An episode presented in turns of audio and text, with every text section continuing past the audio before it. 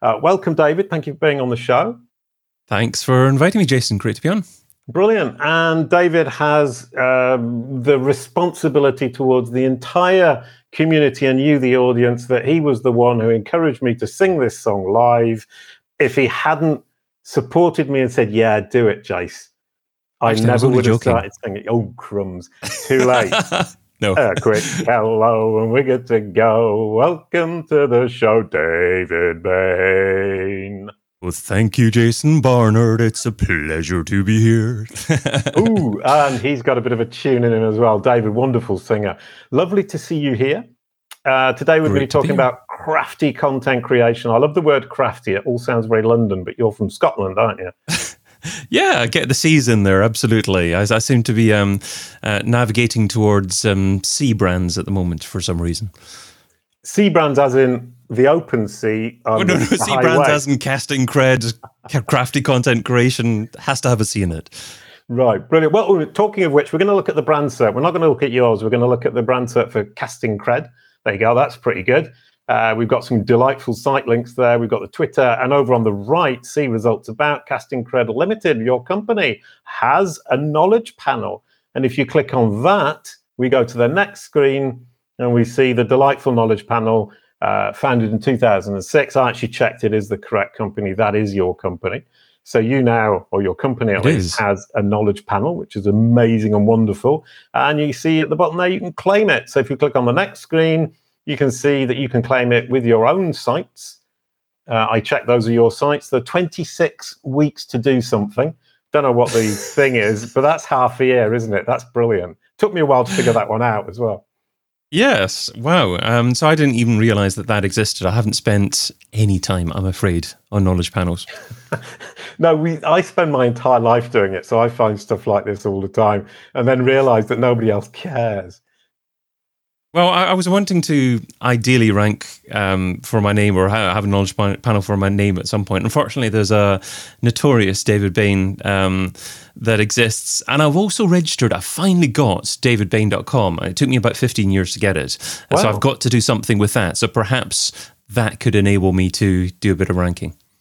Might help a bit, yeah. But how did you get it? Did somebody just forget about it? Another David It- Bain, I would assume.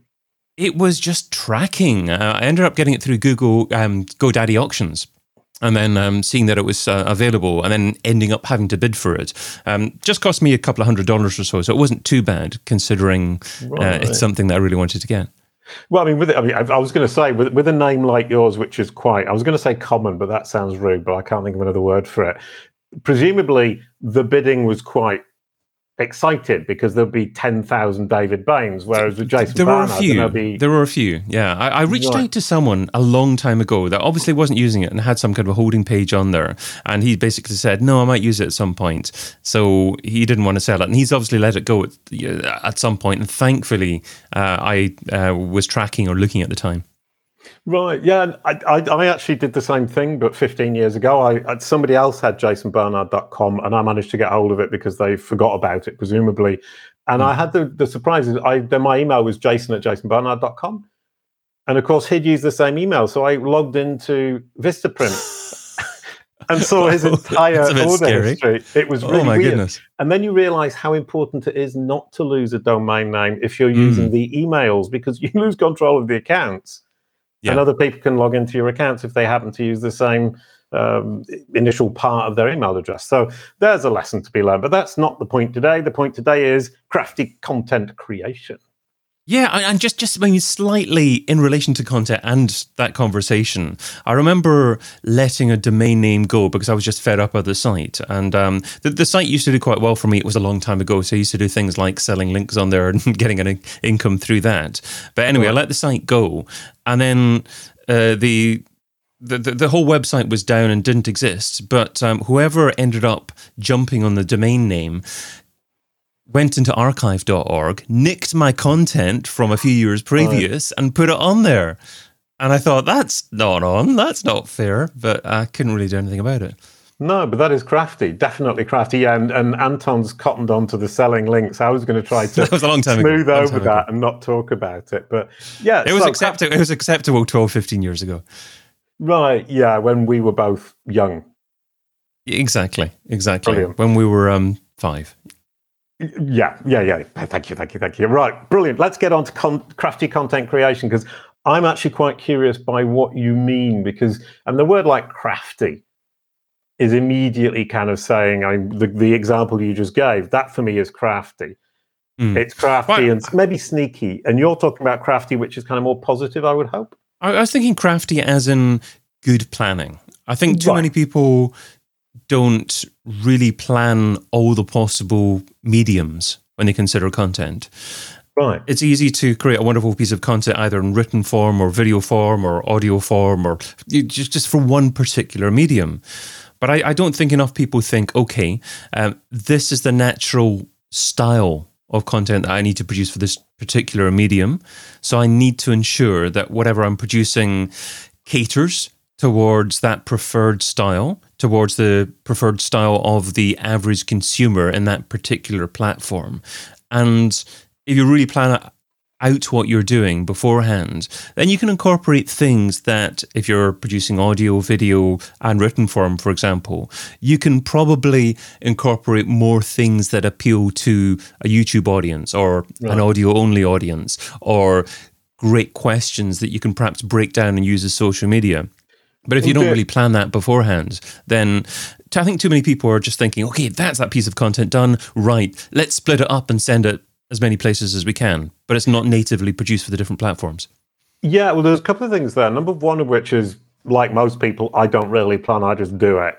And that means that I then have these chunks. So, as you're saying, breaking it into chunks becomes very difficult because the chunks don't stand alone. So, you can actually chunk your content. I mean, I, I use video a lot and I start with video and then think, how can I chunk that? And then how can I make uh, an article out of it? Uh, is that basically your approach, or do you change? Yeah, I mean, I, I love starting with video as well, uh, but considering audio at the same time, and I've got a decent audio setup. The audio's got to be great to the average audio listener because there's a lot of podcasts nowadays. There's something like 2 million podcasts nowadays. Right. So, producing audio, for example, 10 years ago, you could just get away with anything. But nowadays, it has to be decent quality. So, at the same time, as you're producing video, as you're interviewing a guest, the guest has got to have decent quality audio. You've got to be recording on separate tracks. You've got to be editing afterwards. And then for video form, um, does it have to be a certain length? Uh, what's the the style of the production you're producing? Is there different um, bumper sections that you can introduce to your video, for example? You know, I've I've got. Um, sections Secret like this software that I thought Ooh. I'd just throw up there. So that's a bumper that I have on my podcast that I produce, but it comes up in video form as well. So it's a little bit more appealing to the um, YouTube audience at the same time. Right, and and you've got special software for the the bumper software, whatever it said. I can't remember. Yeah, yeah. So I've got lots of um, hardware and software. I love playing with different things. Um, I, I, I, shall I just talk to you through my, my kit briefly? And yeah, can, well, I mean, uh, yeah, I mean that, that's kind of before we do that. One thing I was saying is some people think to actually be able to do video, I need enormous amounts of kit. That isn't true. So can we start off by reassuring people you don't necessarily need loads of kit? Then you can show off your kit. Yeah, okay. I'll, I'll do that in one way. Um, what I'll do Ooh. is I'll show you quickly um, what I recommend to start off with audio wise, uh, and then. Ooh hopefully it'll show people that um, actually it doesn't sound too bad. So this is my regular setup, and this is fairly expensive in terms of pieces of kit. I've, I've probably got about fifteen hundred pounds worth of hardware right. in front of me, me here to produce this audio. But let me turn my microphone off and this one on. So I'll be one second. Right. And while you're doing that, I will fill in with some interesting facts about the world. okay. Go. Can you hear me now? Hopefully yes. you can hear me now. Okay, so this is me talking through another microphone called the Samson Q2U. And this is a USB microphone. So all you do is plug and play it directly into your computer. Ideally, you'll be using a boom arm and a windshield. So it won't sound pristine at the moment, but hopefully it sounds okay, acceptable. And yeah, I mean, this microphone. Sorry, for, for a neophyte, somebody who isn't terribly experienced with it, it doesn't sound sufficiently less good than the other one for me to have worried about it. Exactly. So this one's about sixty pounds, and that, that that's what I really recommend to begin with. It's a dynamic microphone, which means it's got a small sweet spot in the front. You have to be really good with the positioning of it, which has to be roughly four to six inches away from you at an angle. Don't speak directly into it. Use that boom arm. Use the windshield, which I'm not using. But mm. if you if you do that, it that's where you get started. So that's just to your point that you don't have to spend too much getting started. L- let me just turn this one off. Right, and while you're doing that, I'll say I'm using this and it's a, a lavalier mic. Lavalier microphone. And that for me that works really well. And the reason I like this, it costs about thirty or forty euros for this particular one. And the reason I like it is because I don't have to think about all the things you just mentioned. I just clip it onto my shirt, and the sound is probably not as good as the stuff you're getting, but it puts me at ease. And I think part of this is the performance. So being at ease is incredibly important and, and and that's why you're a video first guy. You you, you just want to be comfortable um, yeah. with what, what you're doing and just just not think too much about audio. And I completely understand that. And it's a decent sound. You know, you you can probably look into it and say there's a small amount of room echo. Yeah. And the negative negative thing about that microphone as well is that lets in a few other sounds from outside. So if there's a big lorry goes past your, um, there's a dishwasher going off next door, or whatever environment you happen to be in, you probably have to be a little bit careful that there's yeah. there's not so much background noise. If you have a dynamic microphone, you're you're less likely to suffer from those sort of things. Right. Yeah, but I mean, it's all a question of balance and kind of making sure you've got the equipment. I think that suits you. I mean, you you've got your setup. I I I like having a microphone here, but I prefer having it like this because then I forget about the microphone and, and enjoy the conversation with you, David. Understood. Understood. Right. So I'm not going to persuade you. you can start off with a cheap mic, 60, 40, 60, 60 pounds. Yeah, that, that's microphone I, I reckon to begin. I mean, I produce podcasts for different clients, and and certainly when it's audio only, you know, it's important to focus on the audio, and that, that's the one that I recommend to begin with. You can get started with a Logitech C920, uh, C, um, uh, um, webcam, and and that produces 1080p video, um, reason decent quality video, and if you've got reasonable lighting, that that's a wonderful way to start off, and that's probably similar kind of price as well. Um, j- just a yeah, so you don't need massive amount of equipment, and, and, you can also do it with your phone. Anders Hjorth did a, a, conversation interview with me in Budapest, and, and it was kind of fun. We were using yeah. kind of portable cameras, whatever they're called. It was great, but so you can start off with something relatively inexpensive as long as it suits your audience and make sure you focus on the great quality sound. But then if you grow up to be a professional like yourself, David, you have the real kit. God, tell us. Okay, I wouldn't claim to be grown up, but uh, yeah, so this microphone is called a Shure Super 55. Uh, it's actually not the best microphone that I've got technically. Uh, I've got an RE20 microphone, which is a higher cost, more common studio microphone, but I love the look of this one. The only issue with this one is you have to be absolutely spot on with using it.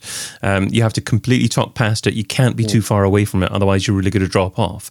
And if I talk into it and go oh, perfect right, yeah. penguins, then you can really hear plosives there, which are not nice noises. So if you're not comfortable using microphones, is not an ideal microphone to use. But that that's what I I, I like using because I've changed the sound of it slightly by using the hardware in front of me, which is an art voice channel. Uh, through the art voice channel, I bring in a compressor, an expander, um, high hmm. EQ, um, drop down mid levels.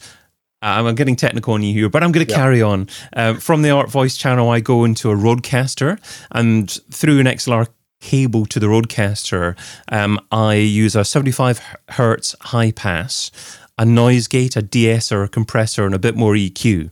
So there's a, there's a lot going on there with the audio, but I, am happy with it. Oh, well, I'm happy with it at the moment. I'll probably listen to it in a month's time and think I can do better than that. I don't particularly like that and tweak it a bit more. But I mean, you've you've gone through lots of processes there, and it basically says David Bain thinks sound is the single most important thing.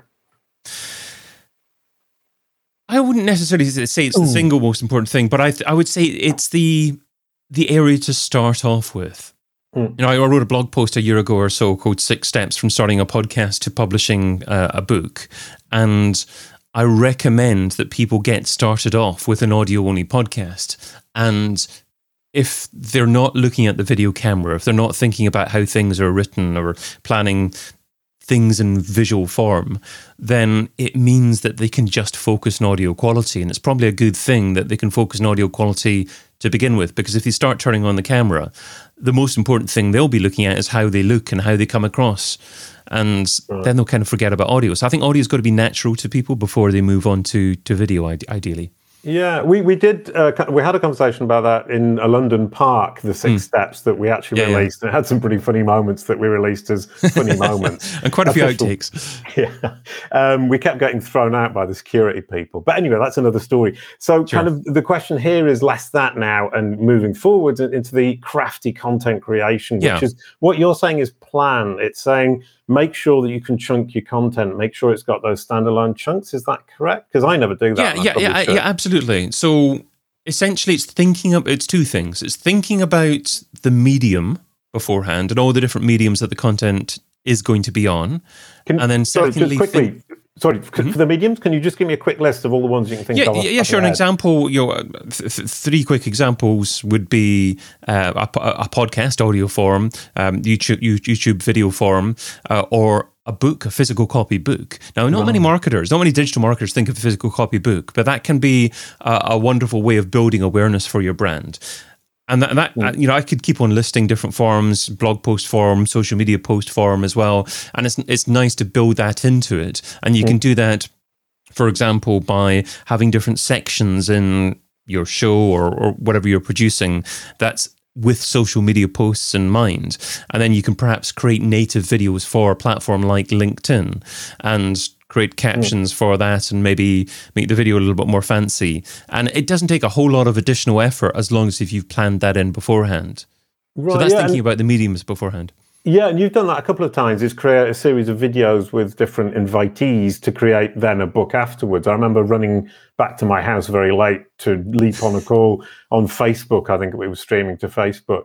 Um, I mean, and that was incredible planning. That took absolutely ages for you to plan because you had to plan the entire event and then write yeah. the whole rewrite the whole content. That's a phenomenal amount of work yeah it was, it was uh, to a certain degree it was a learning process and i didn't know that six step process. I know we're not focusing right. in on that but I, I, didn't know that beforehand. That was looking back in it. That that's probably what i'd advise someone else to do based upon the learnings that i had.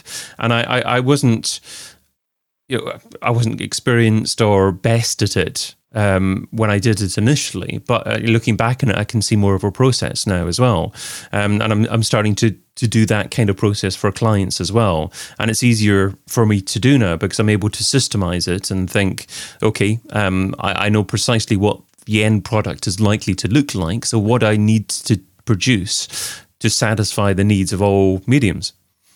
Right. Yeah. Okay. So it's having a global view and saying all these pieces fit together to end up with this one final, sorry, one final piece on different medium media. Excuse me. I yeah. do apologize.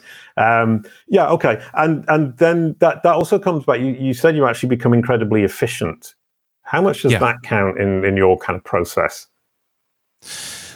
I'm actually finally starting to outsource as well, which is which is good. And to be great at um, outsourcing, uh, great at being efficient. You have to know uh, what the system is, how to do it yourself to begin with. So, because I've broken the system down, I'm able to do things like, okay, um, produce the transcripts, turn the transcript into something that's readable. Because, of course, you can't just offer a book as a transcript. A book has to be looking as if it was actually written for that purpose again. Too many people are a little bit lazy and just don't turn any money, uh, spend any money on turning a transcript into something as if it had been written particularly for that written form. So I outsource that aspect of it, um, partly because it takes a long time and partly because that's not my favorite medium. I don't absolutely love doing that. No. So I, I outsource someone to do that. And it, it's recognizing within that system the opportunities to outsource and further systemize precisely what you're doing. But but I mean, you actually did write a book first, so you knew how it would go, and then you could yeah. then explain to the outsourcing person, the freelancer, yeah. this is what I'm looking for, and this is the best way to go about it for this particular project. Is that fair? Yeah, exactly. Yes. Yeah. Yeah. Yeah, because I mean, if, if you just say to the freelancer, "There you go, off you go," they're a going to waste a lot of time, and b probably not do it the way you were expecting or you were hoping. Yeah, ex- exactly. And if you're wanting to be doing this on a budget, then you can't afford to be paying someone $100 uh, an hour, for example. If, if you want to pay that kind of level, then you can expect someone to be able to you know, take the time to understand the project themselves and just just do whatever is necessary. But if you want to pay at the lower end but still have the higher quality output, then you really need to break down precisely what you're looking to do. And you can still achieve that high quality output, but only if you systematize everything. Right, and and that goes for the for the writing. It goes for the video editing too for you and the sound. Or would I, you not ever let anyone touch your sound? No, I, I so would do, and I'm intending on doing that. So far, I've used a limited um, amount of outsourcing for video and for audio. I've, I've, I've used it a bit, but yeah, I I kind of like it, but I'm um, I, I guess I, I, guess yet to do that kind of area. But the, the, the first area to outsource was the area that maybe I, I struggled with or, or didn't enjoy quite so much. Right. So, kind of when when you're working with clients, I mean, I know you've you're working on a lot of projects. Is you you set out to them, here's what we're going to create, here's where we, how we're going to build the whole thing, and we're going to create whatever it's going to be video then clips and then audio and, a, and then a book or multiple articles you actually set I, I think, it out for them in general, clients are just use uh, are, are just wanting to receive the great final quality products. Uh, you know, if, if they wanted to get involved that closely in it, then they'd probably be more interested in doing it themselves. So if you're producing right. a a podcast, a video series, and a, and, and a book for someone, g- generally they, they want to see a great quality version for each of those three options. Um, sure they may be interested in um, using content in different ways as well, but they're they're not they're unlikely to want to be involved in doing things like um, booking contributors or um, editing all the content.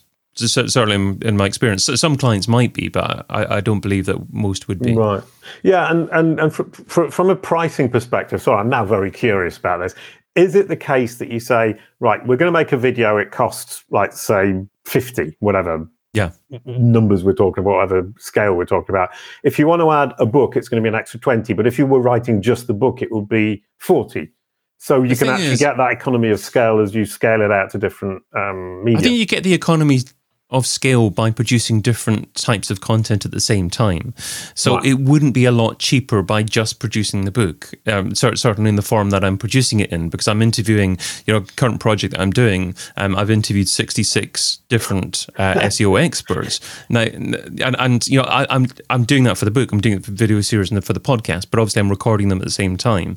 So it doesn't take a whole lot of additional effort. You just have to understand beforehand what you're trying to achieve in the book uh, and how many people that you require for the, the, the whole series and what you need to structure the the, the right. podcast and videos to, to be an enjoyable um, thing to listen to or, or, or, to watch for the viewer afterwards. I mean, but 66 is massively optimistic oh, it's, it, it ambitious. a bit ridiculous, yeah. yeah. Why, why, why did you go so big? I mean, couldn't you have just done it with like 30 and then had say, or did you just want to do something? I, I, I, tended well I, I, I overshot basically. I, the, the intention was to do 50 to begin with. Right. Um, and, and then you have a few more and uh, you, you end up with the number that you end up. But I, the worst thing that you you know you can end up with is not enough people and scrambling at the last minute to try, try and get everyone together. You know it, it, it generally takes it depends on how close your relationships are with people. G- generally, I've got quite good relationships with with quite a few people in the SEO community, so I can reach out yeah. with people, and I'm and I'm relatively confident that um, that half of the people that I reach out to will actually participate in a project. Right. But if I'm um, thinking about working in an, an industry that I don't have any experience in, I, I don't have many contacts and it may, it may be a lot much lower percentage. Right, and and that, that's another question. I mean, if you get somebody coming to you to say, "Right, I need a set of content for something you know nothing about," how would you approach that? I mean, it's incredibly difficult if they're talking to you about, I don't know, um, hand sanitizer manufacturing. Yeah, it's something it's, topical. I, I, would have to work more closely with the client for that. Certainly, um, I'd have to understand the the industry a bit. I mean, to a certain degree, I've had a bit of experience in creating content for industries that I know nothing about, because yeah. I, I, used to work for a big um, a big training business, and I produced um, digital marketing training programs, well, digital marketing training programs, but for different industries, so industries I knew nothing about. So I had to right. apply them to those industries and make make sure case studies are accurate as well. So you can apply Uh, training and content production principles to industries that you don't necessarily know much about if you speak to enough subject matter experts for that particular industry and, and, and do your research and, and know what you're trying to achieve at the end. So it's possible, but it's going to take more effort to do that. Right. Okay. So we've got this process where we've got potentially multiple different types of media. Uh, dig down into the craftiness of it. I mean, what are the really good tips and tricks that we're all missing? I mean, I produce loads of video, and I'm sure I'm missing boatloads of great tips and tricks and crafty, um, creative content. I'm trying to think of a c word, but I can't. So, so look, um, I, I, I said there were two main areas of focus that I had. One is ensuring that the content was as as appropriate as possible for each medium. Right. Um, and secondly, um, you had to question whether the content was appropriate for the stage of the customer buying cycle that you were trying trying to target. Ooh, so right, yeah. I've got I've got um, I've actually got a couple of slides here. Now, th- th- this isn't going to be very good for your audio um, listeners, No, but I'll, I'll, we, we, have done it before. We did it with Nick Ranger, and we just described the slides, and it was great. It was actually pretty okay, cool. So, Ooh. so, so maybe Anton just could um, zero in on this. So, th- this is uh, j- just six slides here. Um, so, this is the the standard customer buying um, process or, or, or, or cycle for, for B2B brands generally, which is awareness, consideration, conversion, loyalty, advocacy. So that's quite a common way of describing um, the process that people go through when discovering a brand, uh, right through to actually purchasing and then becoming an advocate for that Right. brand. So um, that, that, that's a relatively common way to look at it. And um, let me just um, Right, click for on people here. listening, that's an upside down triangle with advocacy right at the bottom, with a very small percentage and a very large percentage at the top with awareness. So, so, so one one thing that I started to work on a few months ago, but I haven't really got that far on, is I started to um, build a, a marketing model that I called the pump and funnel marketing model. Pump and, And- funnel. It sounds like a pub. there we go, my kind of marketing model. so, so um, you know, I, t- I turned it into this. We've got this um, this funnel, this three stage funnel, um, which is um, awareness at the top, consideration, and then conversion at the bottom. Um, I- I've got the river of loyalty underneath when someone becomes a customer after they convert, and then the pump is the advocacy stage where some of these customers are going to love you so much and um, want to shout out about you and uh, turn into advocates for your brand. Right. So Oh, I, that's- I, I absolutely love this. I mean, the illustration uh, might perhaps be more. Uh, what's the word? Friendly. um, but but uh, what we're looking at is a funnel, as you said, with awareness at the top, consideration, conversion, with a loyalty river, which sounds like Harry Potter, and then a pump that pumps the advocates back into the top of the funnel to help make other people aware. And that, for me, honestly, David, makes loads more sense than the upside Well, I, down I haven't, I haven't finished yet. I haven't Oh, finished yet. sorry, but you're al- you're already you're already convincing me. I'm on your So, so, side. so, so, so you, you, you- you've heard of, um, I'm sure, and many people um, listening, watching will have heard of um, Hero Hub Help. Um, it was originally a, a YouTube content model. So it's a model that G- Google produced to um, train people on, on how to produce videos for YouTube. Um, hero, big, splashy, incredible content, hub content, episodic content, help content, answering specific questions. And I always thought when I used to do digital marketing training that um, content was at the center of every single digital marketing activity.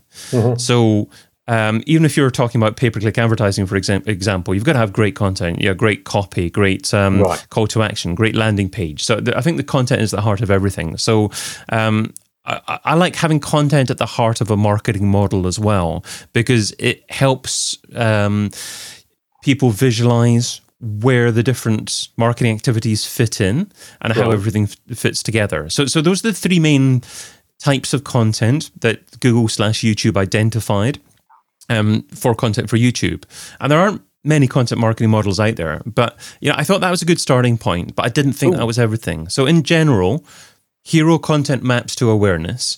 Um, so your big, splashy, incredible pieces of content. So, um, so that's things like books, virtual summits, short films, um, higher cost content in general. Uh, help content is good for social media, reviews, blog posts as well. Um, I'm a big fan of Marcus Sheridan's book, um, They Ask You Answer. That's a great source of um, what kind of questions you should be answering. And obviously, um, SEOs know exactly where to be finding out those those kinds of um, questions or, or, or, keywords as well. And then, um, interestingly enough, I think that um, a YouTube channel, a podcast, a course um, is the type of content that doesn't fit directly into the funnel. So, what happens in B2B uh, which is, is is the example that I tend to focus in on, right. is people will discover you to begin with. They might not be ready to purchase, and then they'll forget about you, or, or they'll go out of your regular mm. purchase funnel. But then they'll maybe discover your podcast channel, your podcast series, or your uh, your course, your YouTube channel, and then that will help to build your authority in their mind. And then they'll gravitate back to your brand, your content, and perhaps ask other questions and come back to the consideration phase after that. So I, I think that's that's good yeah. top of funnel and the, uh, the middle stage of funnel type content. Because I mean, so I believe... and, the, the illustration, it's actually that the hub stuff is sitting outside the funnel, feeding both of the awareness and the consideration in this little diagram. Sorry, David. Yeah, yeah, yeah, absolutely, absolutely. Um, but I don't wow. think that's enough content. So I did th- I did three other types of content. Um, you just can't was... stop, can you? Developing no. this theory is brilliant. it's like you with knowledge panels, isn't it? Yeah, no, exactly. It's terrible, isn't it, David? But this is wonderful. So, so, so I added three other types of content to it um, that I called heart, happy, and human. It had to be H's, of course, as well. Yes. Uh, so where do they fit in? Well, oh, wow. heart content is the heart of what your business does, i.e., product pages, sales pages, something that describes specifically what you offer and is likely to convert um, that, that, that that viewer, that website visitor, into purchasing from you. Um, happy content, like decent welcome packages, product training, you know, something to make someone happy that they actually made a purchase from you and uh, keep them remembering your brand. Uh, and then human content, actually really reaching out to people, giving them personal gifts, appreciation, making them satisfied that they, uh, they, they became a customer and then hopefully turning them into to an advocate afterwards. So, so that, that, that is everything. that, that's all um, that I've put together so far. And um, right. it's, it's, it's quite, yeah, quite a lot to it, and I've obviously got to take a bit more time to think about it more and no, visualize I love it. it better. This, I, I get the idea. This is the kind of thing that when you started thinking about it, it probably woke you up at three o'clock in the morning quite frequently as you thought, "Oh, happy," and "Oh, uh, whatever uh, heart was the other one, wasn't it? And human. Thesaurus. What, what's another H word for this? Yes. but but the, the, the, diagram you showed. I mean, anybody who's listening on audio only, come and watch the YouTube channel just to get that screen, which is going to be at 32 minutes. I think we're at. Um, sure. And what's wonderful about that is we're currently at Kalicube. We're working on that whole process uh, Katrina from Kalicube is going to be working on our plan for the next six months. Uh, so that's going to be perfect for us. So that's amazing. What what kind of pushed you to do that? Because I mean, you were looking at that pyramid, and everyone just kind of stops there. Why did you want to go further? Other than the fact, well, I was thinking about the kind of content that I should be producing for the business that I'm in. So I've obviously produced podcasts and video shows for B2B brands. So then I'm thinking, okay, what kind of content do I need to produce to attract the kind of audience that I want to attract? So I, I, I'm halfway down the thought process of maybe creating some kind of um, B2B marketing summit with this model at the center of it and getting right. experts in different areas, but having this model as a thread throughout it, and then sponsored by my particular brand because majority of viewers, participants would obviously be potentially interested in my products or services. So that's why I was thinking about it. But then I've got quite a bit of work on. I'm thinking nowadays of actually doing something a little bit more specific. Um, so rather than actually jump straight into that, I'm thinking of producing a piece of content that is more even more targeted.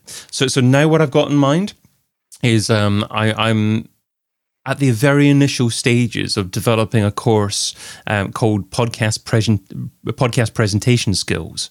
So I, have got the domain name podcastpresentationskills.com. And what I've done is I've forwarded that to a survey. So I, I'm just asking people three questions about um, whether or not um, they would, um, or, or what, what, skills they would actually want um, to, to, to learn in that type of course. Um, so that's a good way of uh, involving your audience as well. So so th- that's the type, that's the content piece that I'm intending to produce next, and it's obviously going to fit in the in the hub side of things. But I think it's potentially quite good because it could be appealing to more more than just people that want to start a podcast, actually people that just want to be guests on podcasts as well. Right. I mean, one thing that struck me about the kind of funnel thing that you were showing was the hub is sitting outside of it. So a lot of people would say, well, I won't bother with it then. Um, can, can you go through kind of the logic? Because the idea, people think, well, if they're not in my funnel, I'm not interested anymore. But you're saying entertain or, or it, keep it people engaged even if they're not ready now.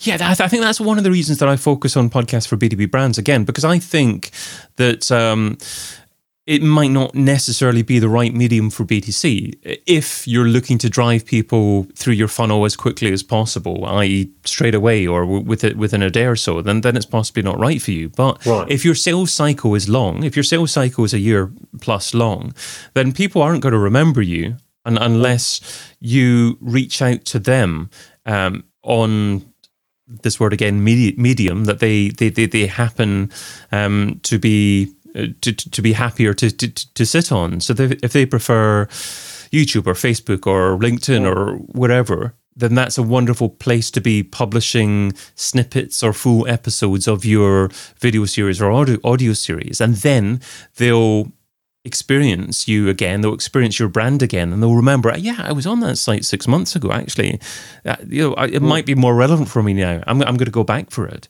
So it's a way of of of reaching out to people who've touched, um, you know, y- your brand in the past, but not purchased.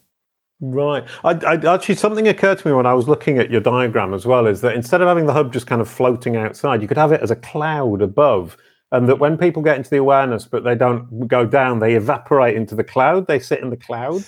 And then at some point it rains back down in your funnel. How does that sound?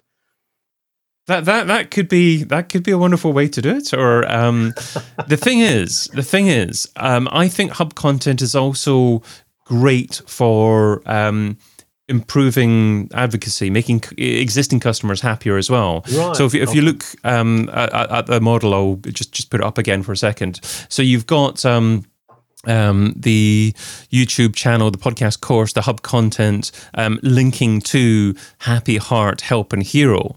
Um, so it's look, it's linking to all those right. other H's. So yeah, if that's if, where my someone, theory falls through, obviously, is that yeah, that was a nice way of saying that. yeah, it, it, hooks into all the parts of the of the funnel, and I had completely missed that.